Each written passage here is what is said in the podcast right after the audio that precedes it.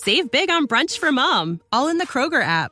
Get 16 ounce packs of flavorful Angus 90% lean ground sirloin for $4.99 each with a digital coupon. Then buy two get two free on 12 packs of delicious Coca Cola, Pepsi, or 7UP, all with your card. Shop these deals at your local Kroger, less than five miles away. Or tap the screen now to download the Kroger app to save big today. Kroger, fresh for everyone. Prices and product availability subject to change. Restrictions apply. See site for details.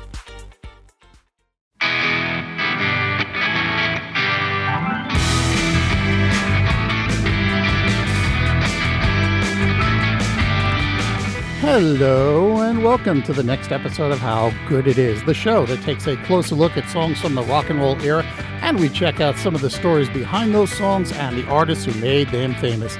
My name is Claude Call, and I have the house to myself, so of course I'm with you. Remember to check out the website, howgooditis.com, and the Twitter and the Instagram, and of course the Facebook page, which you can find over there at facebook.com slash, ow, how good it is, pod. I've got a quick trivia question for ye today, but don't let that fool you into thinking it's going to be easy. Here we go. Only two white solo male performers have hit the top five on the Billboard Hot 100 as artists in the Motown stable. Name them. You want a hint? Okay. One of them was in 1970 and was on the Rare Earth label, and the other was in 1987, but he did appear on the Motown label. Did that help? Nah, Gee, that's a shame. However, I will have the answer to this question near the end of the show. Anyway, if Proud Mary is one of those songs that feels like about a dozen different versions came out all at once, well, you're not quite wrong. In a very short period of time, three different versions of the song were released, and all of them charted, and then another one came out a little bit later on. So if you're searching back through your memories and you're thinking, Whoa, there was a whole lot of Proud Mary going on then. Well, you'd be correct. And we'll talk a little bit about all of them. But first, let's turn back the clock a bit.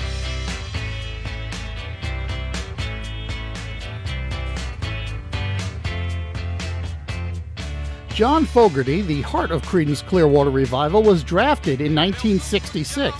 And so, to avoid being conscripted somewhere, he and drummer uh, J- Doug Clifford, who had also received his draft notice, instead joined the reserves.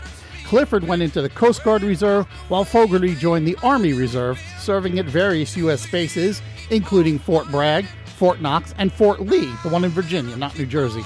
Now, Creedence was already a band, although they were still known as the Golliwogs, so Fogerty says that he was mostly known as that hippie with a record on the radio. In the book Bad Moon Rising, which is an unofficial history of the band, Fogerty is quoted as saying that when he got his discharge notice in 1967, and I quote, I was so happy I ran out into my little patch of lawn and turned cartwheels. Then I went into my house, picked up my guitar, and started strumming. Unquote. In short, Fogerty says that a lot of the song came out of him immediately. Now, according to the liner notes from the 2008 reissue of the Bayou Country album, Music critic Joel Selvin reported that Fogerty already had some of the riffs down for several of the songs while he was in the reserves, and there's no reason to believe that that's not the case here. However, Fogerty sensed right away that the song was going to be a radio friendly hit and said he felt like Cole Porter when they were doing rehearsals. Now, Thomas Kitts, in his book about John Fogerty, notes that the narrator in the song leaves what he considers a good job despite the working conditions and follows his dream by jumping on the riverboat. And on this journey, he learns about the overall goodness of the people who live near the river. Kitts gives the river a near biblical significance in that it gives the singer both escape and rebirth. And indeed, there's a flavor of Mark Twain in that overall feeling, with the sense of rambling along the Mississippi River and finding some sense of community among the folks he encounters. Now, musically, Fogerty himself has noted that one of the song's influences was Beethoven's Fifth Symphony. He says he wanted to open a song with a similar intro, specifically descending by a third. And sure enough, if you're listening to the openings to both, you'll definitely hear those parallel shifts. The only real difference is in the emphasized note.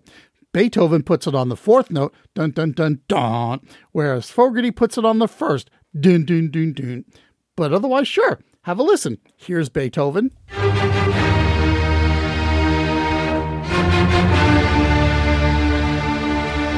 And here's Proud Mary.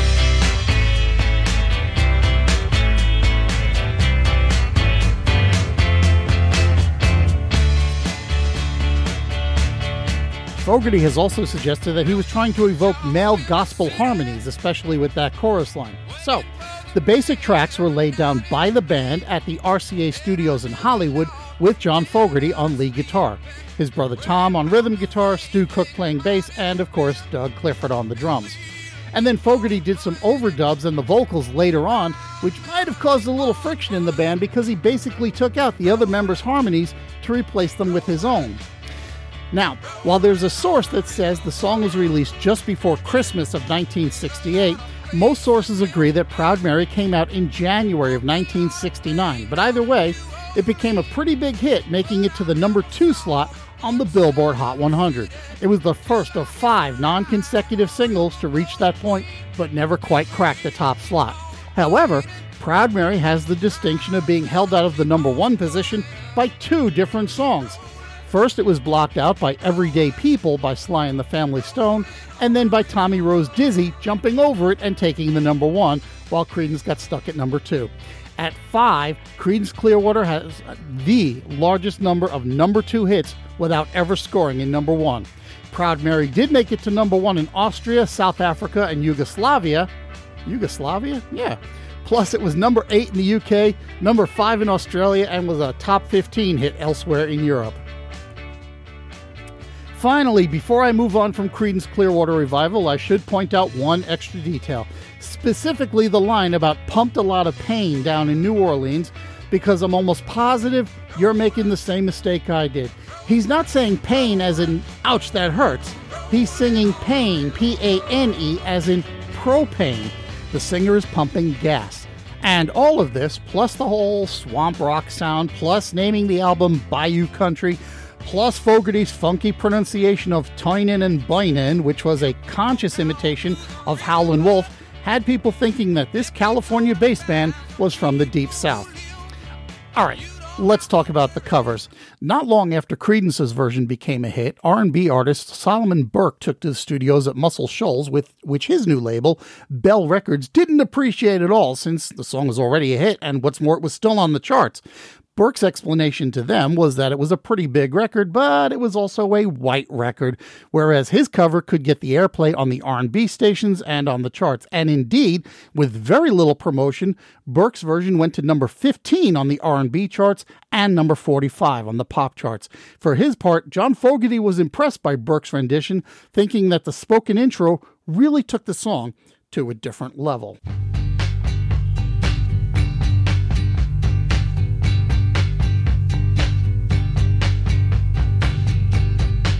Lot of you folks would like to know what the old Proud Mary is all about. Well, I'd like to tell you about her. She's nothing but a big old boat. You see, my forefathers used to ride the bottoms of her as stokers, cooks, and waiters. And I made a vow that when I grew up, I'd take a ride on the old Proud Mary. And if you'd let me, I'd like to sing about it. Looking for a job in the city working Now, it was also Burke who suggested to uh, Ike Turner that he and Tina should get a hold of the song, but I'm getting a little bit ahead of myself because you gotta hear something else first. Now, this next track was also recorded in 1969 by a group called the Checkmates Limited, featuring Sonny Charles. In November of 1969, this record made it to number 69 on the Billboard Hot 100 and to number 42 in France. So there you go, 1969, three different versions of the song, all charting. But I want you to listen to the musical arrangement on this one because I think you'll see how it becomes important.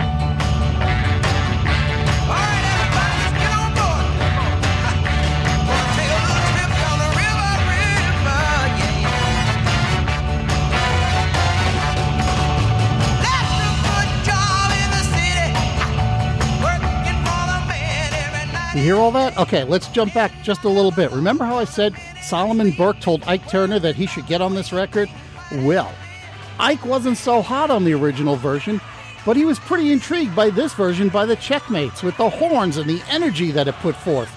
So, he and Soko Richardson did some major rearranging with the slow, soulful beginning and then the horn dominated funk rock party with the gospel like call and response vocals.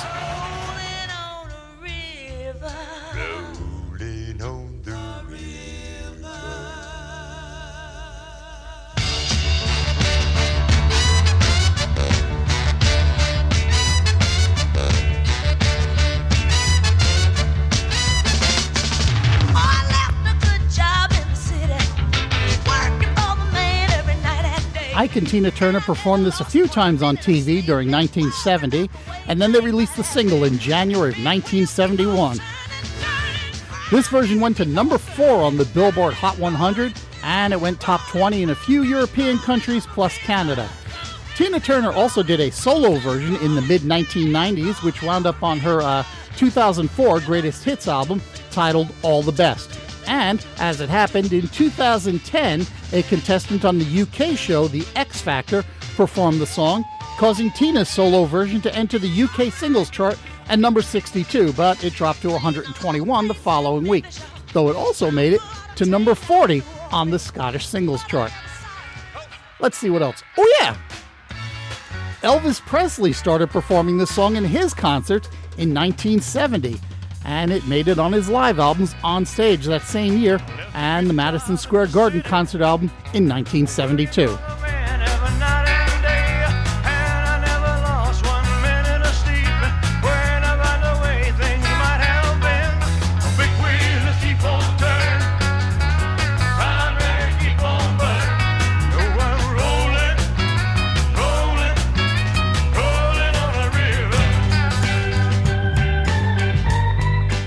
Would be so remiss if I didn't mention this version. This is actor Leonard Nimoy from his 1970 album, The New World of Leonard Nimoy. And while it's not really terrible, okay, I might be behaving generously because I'm a Star Trek fan, I think it gets most of its grief because of this.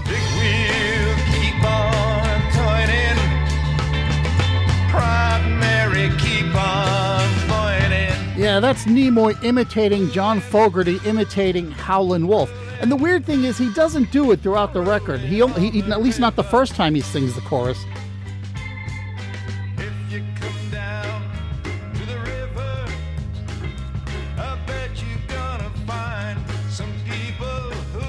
Had enough yet? Yeah, okay. Now it's time to answer today's trivia question. Back on page two, I asked you to identify the two solo white male artists who recorded songs for Motown and made it to the top five on the Billboard Hot 100 chart with those songs. Well, the first one was R. Dean Taylor, whose name you might not recognize, but I can practically guarantee you know the song. And let me apologize in advance because I hate it with myself when this happens. But if you're listening in your car, know there isn't a police cruiser or ambulance nearby.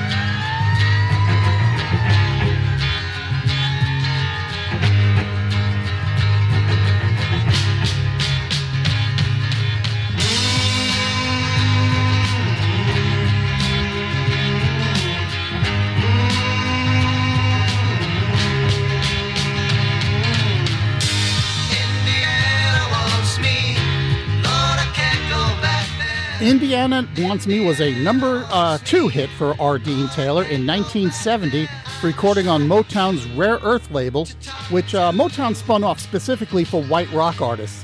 And for the curious, Rare Earth the label was named after Rare Earth the band, not the other way around. For what it's worth, Indiana Wants Me made it to number one on the Cashbox chart in the US, and it was also number two in Canada, Ireland, and the UK.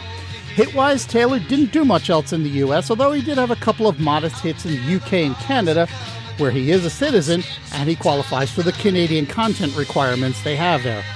As far as the other artists, well, to be honest, this one is a little bit more forgettable to modern day listeners unless you're a deep oldies fan.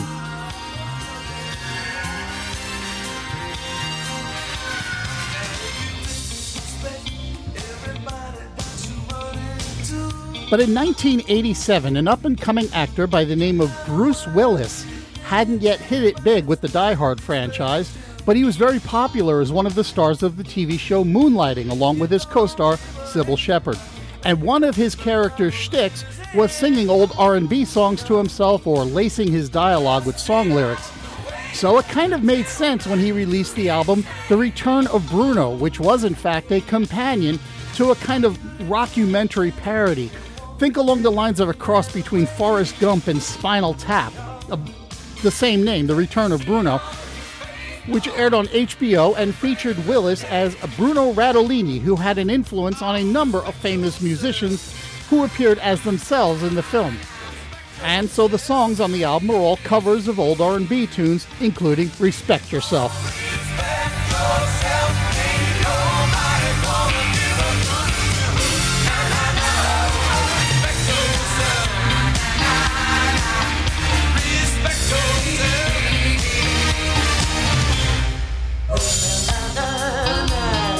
That's the Pointer Sisters singing backup, who had the original hit version.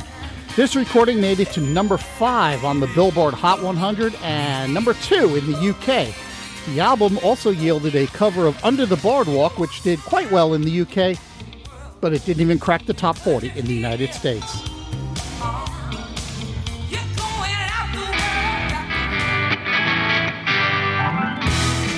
And that's a full lid on yet another edition of How Good It Is. If you are enjoying the show, please take the time to share it with someone, maybe even leave a rating somewhere. That would be a beautiful thing.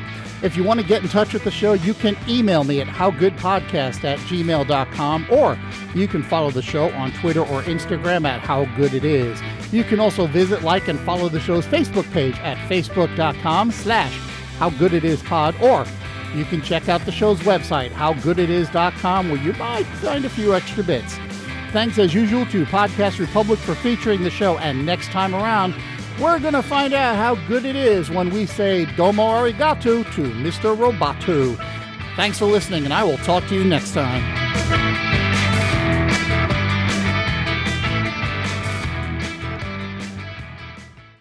Save big on brunch for mom, all in the Kroger app. Get 16 ounce packs of flavorful Angus 90% lean ground sirloin for $4.99 each with a digital coupon. Then buy two get two free on 12 packs of delicious Coca Cola, Pepsi, or 7UP, all with your card. Shop these deals at your local Kroger, less than five miles away. Or tap the screen now to download the Kroger app to save big today. Kroger, fresh for everyone. Prices and product availability subject to change. Restrictions apply. See site for details.